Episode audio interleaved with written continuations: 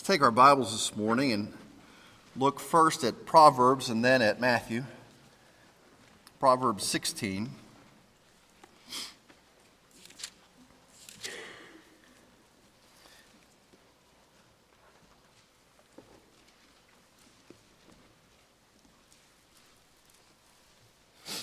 So if you want to turn to Proverbs and then put your finger there and go back to Matthew 23 and put your finger there.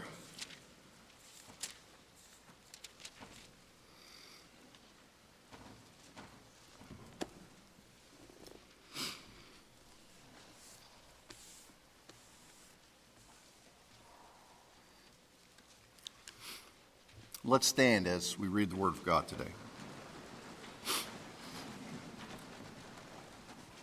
Heavenly Father, we pray that you would come upon us today. Quiet the words and voices of the weak, that we might hear only yours. Open our eyes to what these words say and mean, that they would penetrate our hearts and that we would live in accord with them. We ask this in Christ's name. Amen. So, first from Proverbs chapter 16, verses 18 and 19. Pride goes before destruction, and a haughty spirit before stumbling. It is better to be of a humble spirit with the lowly than to divide the spoil with the proud. And now, Matthew 23, verses 5 through 12. But they do all their deeds to be noticed by men, for they broaden their phylacteries and lengthen the tassels of their garments. And they love the place of honor at banquets and the chief seats in the synagogues and respectful greetings in the marketplaces and being called by men rabbi. But do not be called rabbi, for one is your teacher, and you are all brothers. Do not call anyone on earth your father, for one is your Father who is in heaven. Do not be called leaders, for one is your leader, that is Christ. But the greatest among you shall be your servant, and whoever exalts himself shall be humbled, and whoever humbles himself shall be exalted. This is God's inspired word for us today, so please be seated.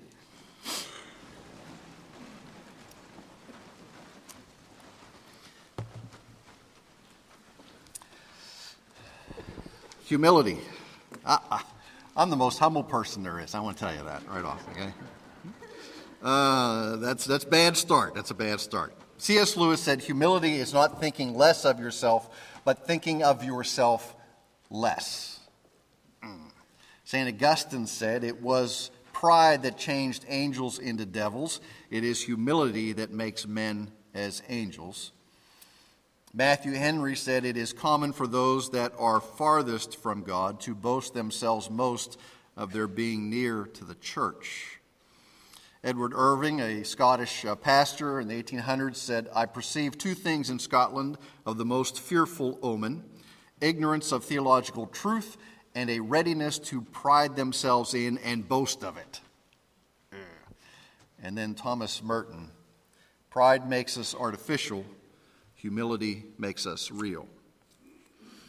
We have in the passage in Matthew in particular, this is a continuation of of the discussion and the study that we did a, a, few weeks ago on superficial holiness and the dangers that are there, where you just do it for show, and, and such as we see as we uh, go on through that passage, we'll understand.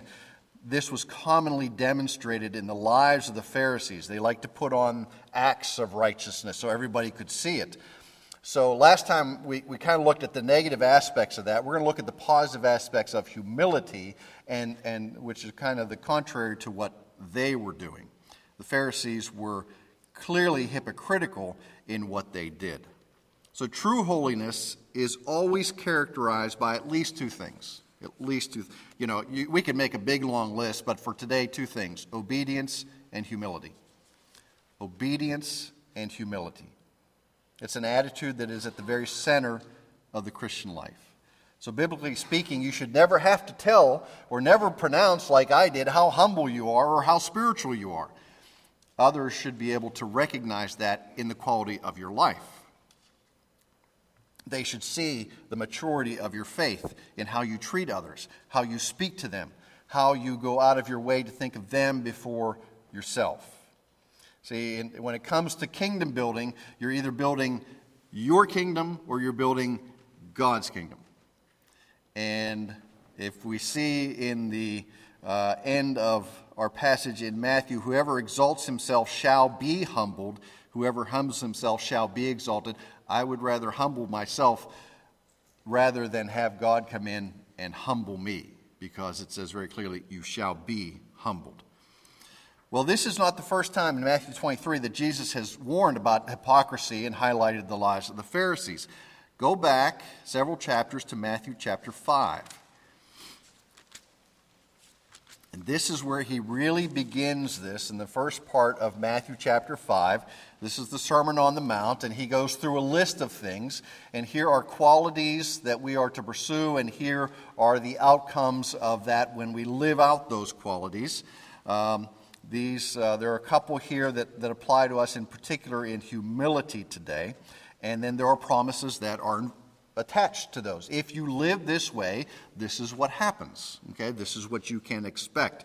So let's look at Matthew chapter 5, uh, verse 3, 3, 4, 5, and 6.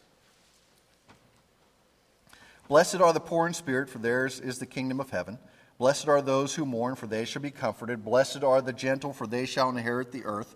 Blessed are those who hunger and thirst for righteousness, for they shall be satisfied. So we find these blessings promised upon those whose quality of life and characteristics are such, these, and then the accompanying blessings. So let's look at a couple of these. Blessed are the poor in spirit.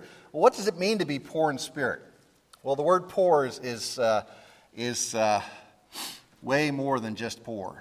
Okay? If you're poor in this country, you have a pretty high standard of living in most of the rest of the world. This word means that you are so poor, you have no resources, you have no skills, you have no abilities, you have to beg, you have no, no, you have nothing, okay? Nothing. You may have the clothes on your back, but you cannot expect your next meal out of your own hand. You cannot expect anything to come to you out of your own hand. It must come to you from outside of yourself. That is what this word means poor. They're utterly bankrupt, utterly without support. And the kingdom belongs to this type of person. Okay? Oh, okay. What's that mean, Rand? Does that mean I have to sell everything? Does that mean I got to go live on the street? No, we're talking really about our spiritual bankruptcy. Those who admit their spiritual bankruptcy, those who understand and realize that they cannot enter the kingdom on their own, that's the poor in spirit. Okay? Remember Luke chapter 18? You've got the Pharisee over here, you got the tax collector over here. And the Pharisee lifts his eyes and, and, you know, maybe his hands and says, Oh Lord, I'm so grateful that I'm not like that guy over there. I tithe and I give and I pray. And the tax collector does what? He doesn't even lift his eyes towards heaven. Okay, he is so poor in spirit, so spiritually, understand his spiritual bankruptcy, that he keeps his eyes down and says, Lord, forgive me for I'm a sinner. He doesn't look up to the Lord and, and say, Lord, forgive me. No. He can't even raise his eyes to the heavens. The kingdom does not belong to those who are counting on their baptism. It doesn't belong to those who are counting on their godly other family members who might be in their, in their immediate circle. It doesn't belong to those who years ago made a decision for Christ and then gave it no, not a second thought. It does not belong to those who take, to take pride in conformity to traditions and to actions and things like that. The only ones who can claim assurance are those who have humbly cast themselves upon God's mercy. I am so poor, I am so destitute of spiritual things that I have what? Nothing in my hand I bring. Only to the cross of Christ I cling. So that's what it means. That's what it means to be poor in spirit. You get the kingdom if you're poor in spirit. So blessed are those who mourn, for they shall be comforted. The spiritually bankrupt mourn over their sin. It's, interesting to say, well, nothing in my hand I bring, only to the cross I cling. I got one thing I bring to the cross, and what's that? It's my sin, because I've got lots of it. In fact, my hands are so full of it, I've got no, no room for righteousness or grace. I have to come to the cross. And this is not mourning like they did in, in, in the New Testament or the Old Testament, where they would, would sit in sackcloth and ashes and tear their clothes and make a big show of mourning. It's not that type of mourning. It's not even the type of mourning where it would be, um, well, geez, you know, my plans didn't work out. I, I, they didn't come to fruition, so I'm, I'm, I'm, mourning over that. And it's not the type of mourning even at the passing of a loved one or something like that, or something awful has happened, and, and I'm mourning over that. That's not this type of mourning. Only those who are seeking after the Lord, only those who belong to the Lord, can mourn in this fashion. What kind of fashion is that? Turn to 2 Corinthians chapter 7. This is a mourning that comes when your heart has been changed. You are spiritually bankrupt. So you mourn over your sin. You understand the depths of your sin because your eyes have been opened to it. So Paul is writing here in 2 Corinthians chapter 7 to, to the church at Corinth, and they know a lot about sin, and he's uh, addressed that off and on in various ways in, in 1st and, and so far in 2 Corinthians. And we come to chapter 7, verse 10. And we see an example of this mourning and this sorrow here. Verse 10 For the sorrow that is according to the will of God produces a repentance without regret, leading to salvation. But the sorrow of the world produces death. There are two types of sorrows here. Okay, one is a godly sorrow that moves you towards repentance, the other is a worldly sorrow that doesn't get you anywhere. In verse 11, for behold, what earnestness this very thing, this godly sorrow, has produced in you. What vindication of yourselves, what indignation, what fear, what longing, what zeal, what avenging of wrong. In everything you demonstrated yourselves to be innocent in the matter. Okay? So there is a repentance, there is a godly sorrow that has gone on in the lives of the people that Paul is writing to here, and he sees what this godly sorrow has produced vindication, indignation, fear, longing, zeal, all of these things. This is what the godly sorrow produces. Well, and it's not back to Matthew chapter 5, and it's not a one time issue. Okay, this is not, uh, well, I felt godly sorrow for my sin, so once that has happened, I'm good the rest of my life, right? This is, this is one of those words that has the particular Greek ending on it that means it continues on. There is no end to the action. You are to have a you are to mourn and to have this godly sorrow all of your life as a believer. Remember what Paul said. He said in, in Romans, he said, Who will deliver me from this body of death? He was not talking about the flesh, he was talking about the sin that remained in his life. He wanted to get rid of the effects of that sin because it plagued him. Remember, he said, Why do I do what I know I shouldn't do, and why don't I do what I know I should do? Who will deliver me from this body of death? He said, I want to get rid of this. I'm mourning over this sin. I'm mourning that it, it, it clings to me and holds on to me. Now, this, this is not self pity. Oh, poor Randy, he's dealing with sin. Okay? This is a hatred of sin. I, I, it, it clings to me, and I want to be like Christ, but I got this weight upon me. So we mourn over that. There are nine words in the Greek that are used for sorrow. This word here for mourning is the deepest. It, it, it, it's the gut wrenching sorrow. Okay, if we put it in, in a vernacular, it just rips your heart out. That's the way we are to feel if we are poor in spirit. If we are, understand that we bring nothing to the cross except our sin, we will mourn over that sin. We will be sorrowful for that. All right, back to Matthew 5, verse 5. Blessed are the gentle, for they shall inherit the earth. Now, gentle, this is mild or soft. In humans, it is uh, sometimes translated, blessed are the meek. Okay, now don't mistake meekness for weakness. This is not what it means. There is no connotation of weakness in this word gentleness. The word carries no connotation of cowardice, no connotation of a lack of conviction. When we lived in Wilmington, we had a friend who had uh, several acres and he, he would grow vegetables there, and he backed up to a farm. And every year, um, the, at the Azalea Festival, the Budweiser Clydesdales would come, okay? And they would be housed in the stable behind this guy's property. So we would get a chance to go and we'd jump over the fence and we'd go into the stables and talk to the Clydesdales. Now, how many of you have ever been up close with a Clydesdale? Anybody? You know, first thing is this. Okay, because they're big horses. Now, now, if you're a horse person, you understand you can come up to a horse and, and, and you know, if you have food, uh, usually the horses out in the field will come to you. Clydesdales are huge. And if you run your hand over a Clydesdale's, I mean, it, it's as hard as a rock. But you walk right up to a Clydesdale because it's gentle.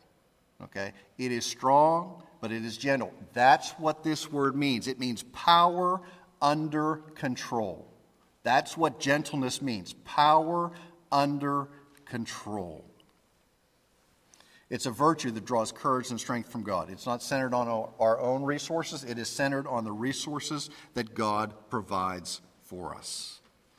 Now, verse 6 Blessed are those who hunger and thirst for righteousness, for they shall be satisfied. All these deal with, all these tie in with humility.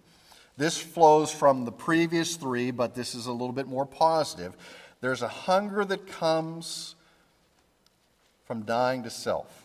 Let me read a quote from Martyn Lloyd-Jones, the Welsh pastor. It is the logical conclusion to which they come, and it is something for which we should all be profoundly thankful to God. I do not know any better test that anyone can apply to himself in this whole matter of the Christian life than this verse. If this verse is a blessed statement to you, you can be certain you are a Christian. If it is not, then you better examine the foundations of your faith. Blessed are those who hunger and thirst for righteousness, for they shall be satisfied. In our culture, we have the potential, gee, just to be saturated with the things of Christ, right? Christian radio, internet, television. You can, you can get your, your iPhone or whatever and put your earbuds in and just be in your own Christian world almost 24 7. Now, we also have the opportunity to be saturated with everything non Christian as well. So, how is it that in, in this culture we, can, we are supposed to hunger and thirst for righteousness? When, we were in the DR, uh, you had to drink and he had to drink a lot. And we got good schooling from our doctors who said these are the signs of dehydration. If you forget your name, if you don't know what people are saying when they speak to you, if you start to wander around aimlessly, you might be dehydrated, okay? So drink. So this is a test to see if you hunger and thirst. And, and it gives us a kind of a, maybe a, a quality of what I'm talking about. For the next two days, don't drink anything. Okay? Leave here, don't drink anything for the next two days. I want you to get to the point where you're wandering around the house, you don't know your name, you're thinking your lips are cracked, okay? You've stopped sweating, you're pale and all white, and then go stand next to somebody who has a big glass of water and watch them drink it. That's hunger and thirst. Okay, that's what it means here. Where you're the only, you are so you want that so badly that, that you just, you're just ready to beat the stuffing out of the person to grab their water because it, just, your body cries out for it. To hunger and thirst for what? For righteousness. And there's only one righteousness here, and that's the righteousness of God. That is the measure of our lives. Do we hunger and thirst? There they are. They're standing right. The righteousness of God is right there next to you. Do you just want to beat the person up so you can get the righteousness of God. That's how badly we have to want it. That's how badly we have to want the righteousness of God. And it's unconditional. Okay? This, this, is, the, this is the part that we don't like. We, we, we might think, oh, yes, I want the righteousness of God and I'm going to hunger and thirst for it. But do you really want the righteousness of God? Because that righteousness comes in an unconditional fashion. The Lord gives it. He doesn't consult you and say, Well, what do you want? What part of my righteousness do you want? How much of it do you want? In what form do you want? If you are to hunger for the righteousness of God, you get it. in the way that He gives it to us. And there are ways that He gives it to us that we don't particularly like. Okay? Spiritual hunger needs to be unconditional. We'll accept God's righteousness in whatever form it comes, and we'll obey that righteousness in whatever it calls us to do. The spiritually hungry want Christ. They want his kingdom, even if it means the sacrifice of the things of ease or of this world or the things that we think are important. That's spiritual hunger. Now, humility, I hate to say this, must sometimes be forced upon us. Turn over to 2 Corinthians again, chapter 12.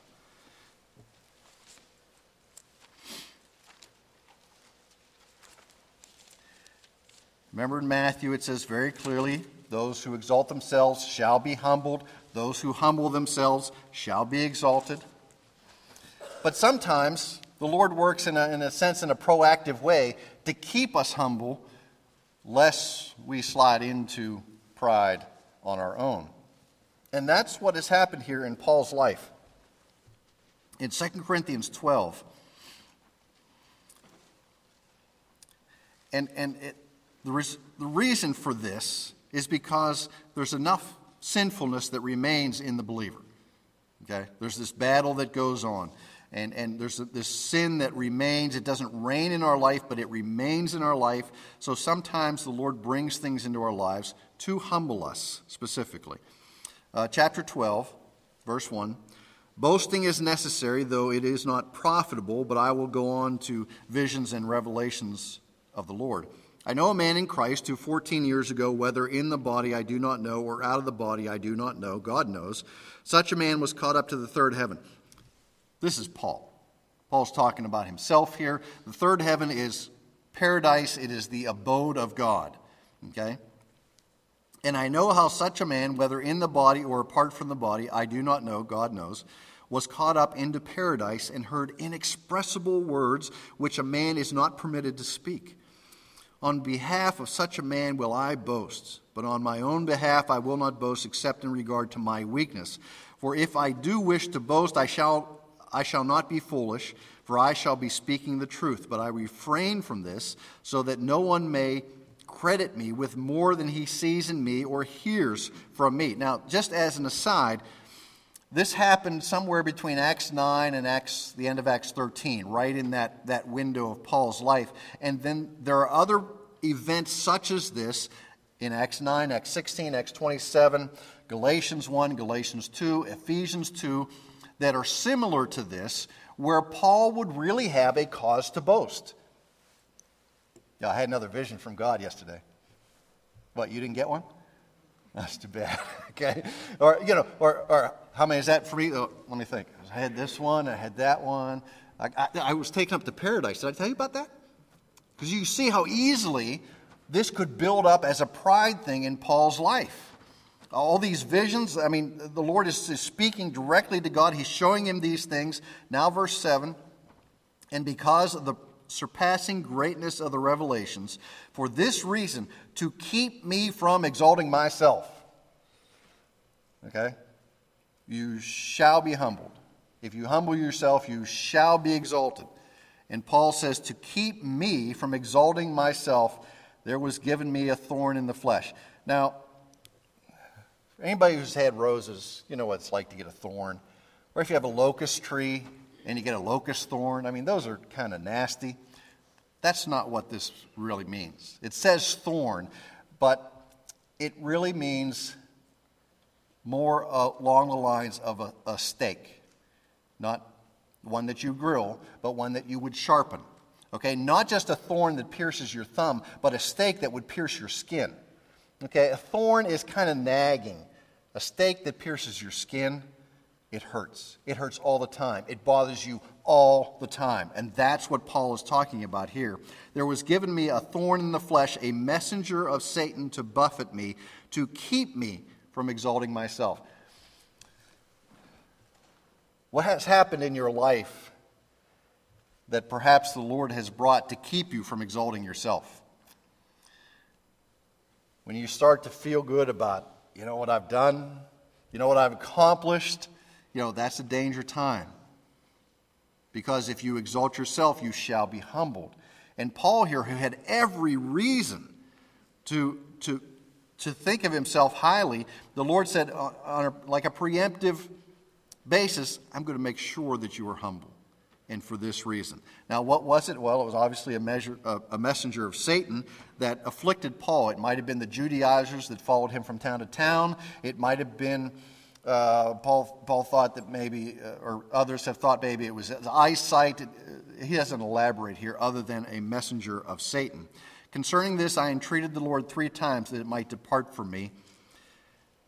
And the Lord said, No. Not only did he say, No, I'm going to leave it with you, but he said, My grace is sufficient for you, for power is perfected in weakness. Most gladly, therefore, I will rather boast about my weakness, that the power of Christ may dwell within me.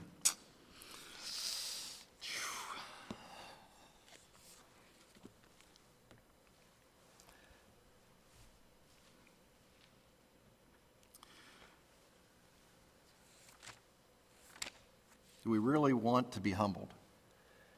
Do we really want to go to the Lord on our knees and say, Lord, keep me humble? Do you know what that might entail? We know that it entails that His power is perfected in us. And so that just runs so counter to what we think.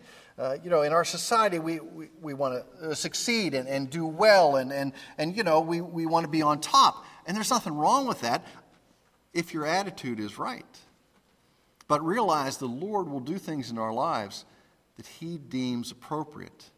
And if He has to come upon Randy or, or anybody and say, I'm going to keep you humble for this reason until you understand that you can't boast in anything but your weakness, because then you're made strong. All right, let's go back to Matthew 23.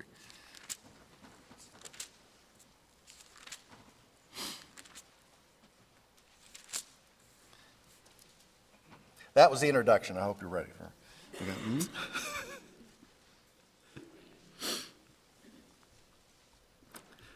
Jesus is speaking to a pretty religious people. Okay? These aren't secular people. They, they, religion is part of all that they do, all of their culture. They're committed people. But the spiritual leaders of Israel just, remember, they just modeled an external type of religion. And here are some examples of what they were doing. Let's look at verse 5 of 23.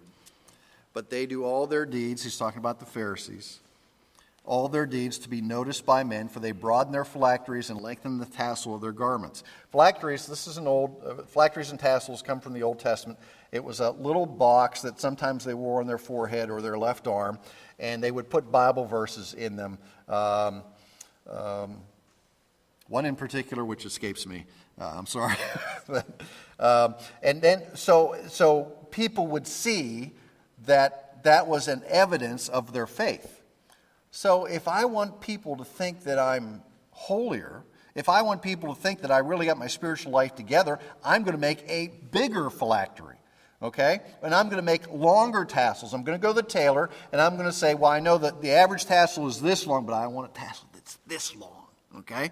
And so when I walk through town, they see that on my head and they see it on my arm and they look at that and go, man, look how big that phylactery is. Look how long his tassel is. That guy must be holy.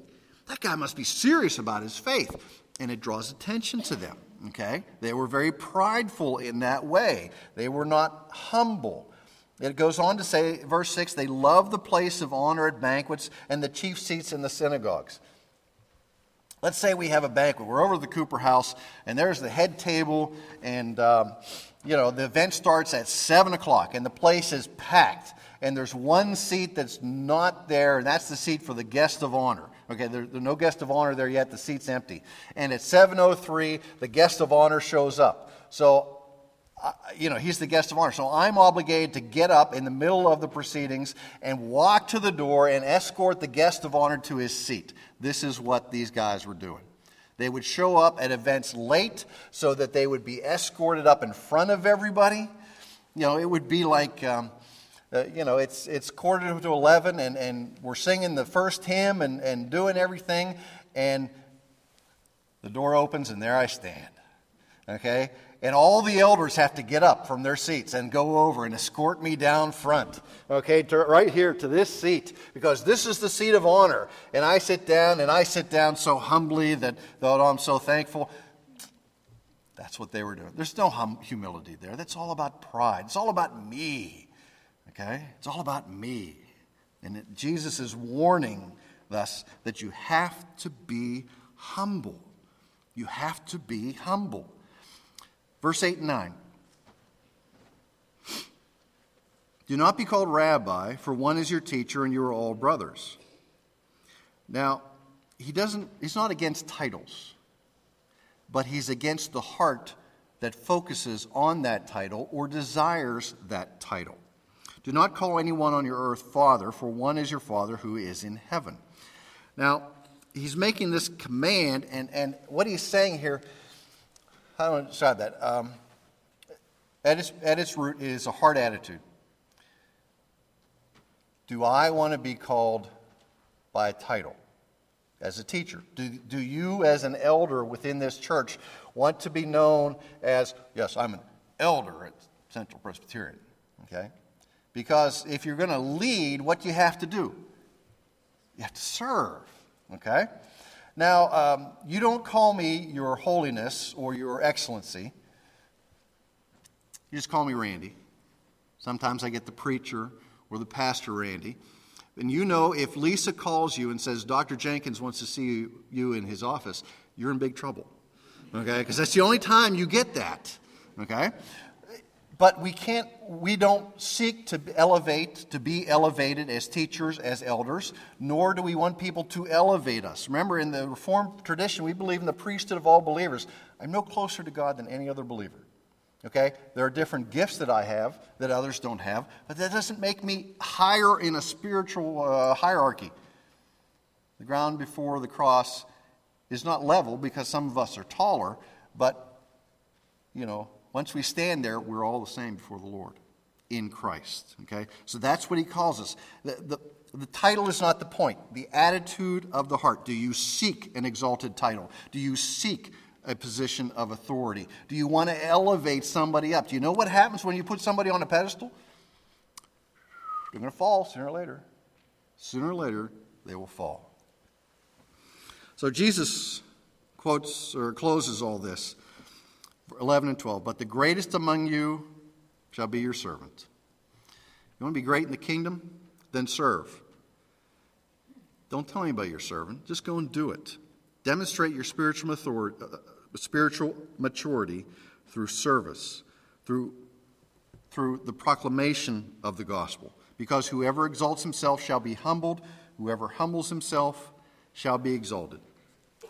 The way up is to go down your knees. Ooh, that just doesn't sit well in most cultures. The way to true satisfaction is to abandon the quest to be honored by men and seek the power that's available to us in the Lord. J.C. Ryle said, He that would be great in the eyes of Christ must not pain so much to rule as to serve. Let's pray.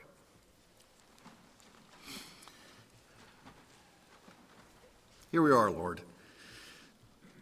We come with our own baggage. Each of us has, is prideful about some aspect of our lives, some aspect of maybe what you have done in our lives, what we have accomplished. Those things can be recognized, and we can still have an attitude of humility in our hearts. We can still understand where the true power lies,